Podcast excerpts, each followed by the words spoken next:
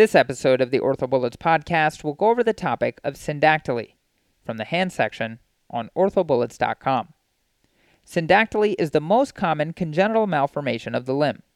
As far as the epidemiology, this is seen in 1 in 2,000 to 2,500 live births. As far as the demographics, syndactyly is seen more commonly in males than females, and Caucasians more commonly than African Americans. As far as ray involvement, 50% occur in the long ring finger, 30% in the ring small finger, 15% in the index long finger, and 5% in the thumb index finger. As far as the pathophysiology, syndactyly is secondary to failure of apoptosis to separate the digits. As far as the genetics, it is autosomal dominant in cases of pure syndactyly. However, keep in mind that there is reduced penetrance and variable expression, and there is a positive family history in 10 to 40% of cases.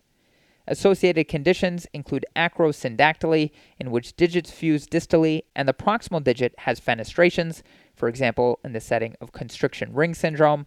Other associated conditions may include Poland syndrome, Apert syndrome, and Carpenter syndrome, otherwise known as acrocephalopolysyndactyly.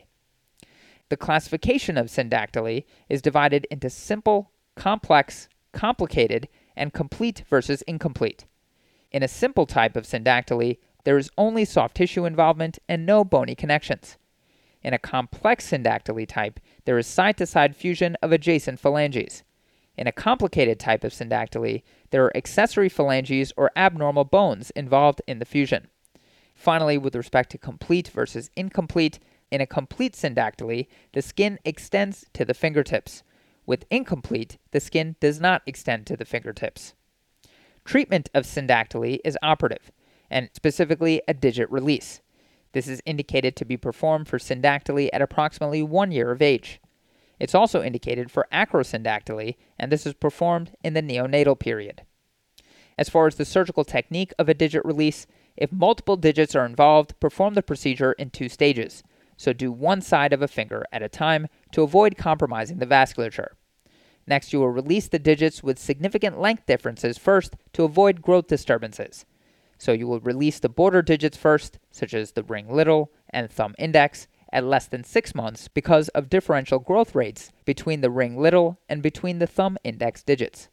Middle ring syndactyly can be released later, like 2 years old, as because middle and ring digits have similar growth rates.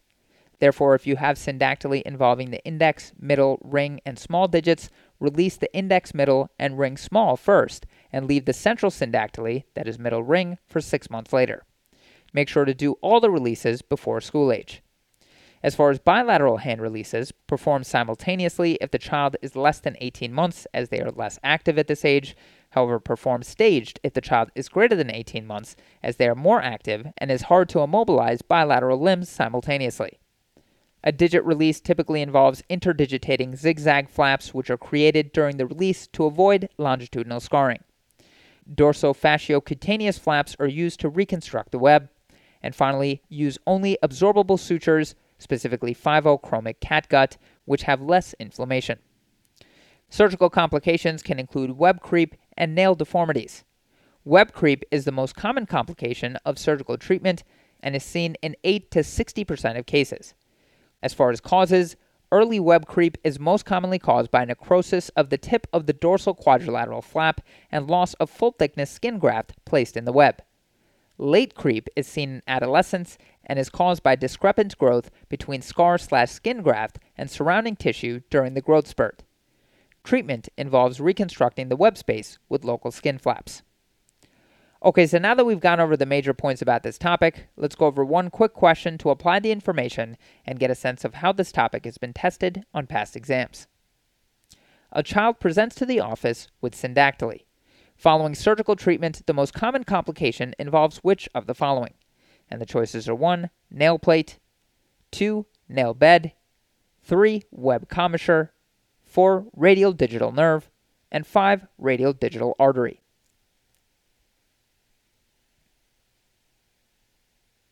The correct answer to this question is 3. Web commissure. So, web creep is the most common complication of this procedure and is the distal migration of the web commissure seen in surgically corrected syndactyly patients. It is caused by abnormal scar tissue formation and increasing growth of the underlying osseous structures.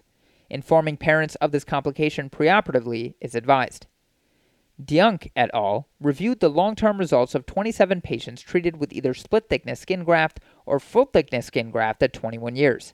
The split thickness skin graft group had increased flexion and extension lags, but decreased finger abduction and increased graft breakdown. The full thickness skin graft had higher rates of web creep, hyperpigmentation, and hair presence. The authors did not favor one technique over the other. Richterman et al. performed a radiographic analysis of web height in children. They were able to radiographically determine a standard web height quantification system using anatomic landmarks. This technique serves as the foundation for measuring web creep in syndactyly. That's all for this review about syndactyly. Hopefully that was helpful. This is the OrthoBullets podcast, a daily audio review session by OrthoBullets, the free learning and collaboration community for orthopedic surgery education. Keep in mind that these podcasts are designed to go along with the topics on orthobullets.com, and in fact, you can listen to these episodes right on the OrthoBullets website while going through the topic. If you've gotten any value from the OrthoBullets podcast so far, please consider leaving us a five star rating and writing us a review on Apple Podcasts. It will help us spread the word and increase our discoverability tremendously. Thanks so much, and we'll see you all tomorrow.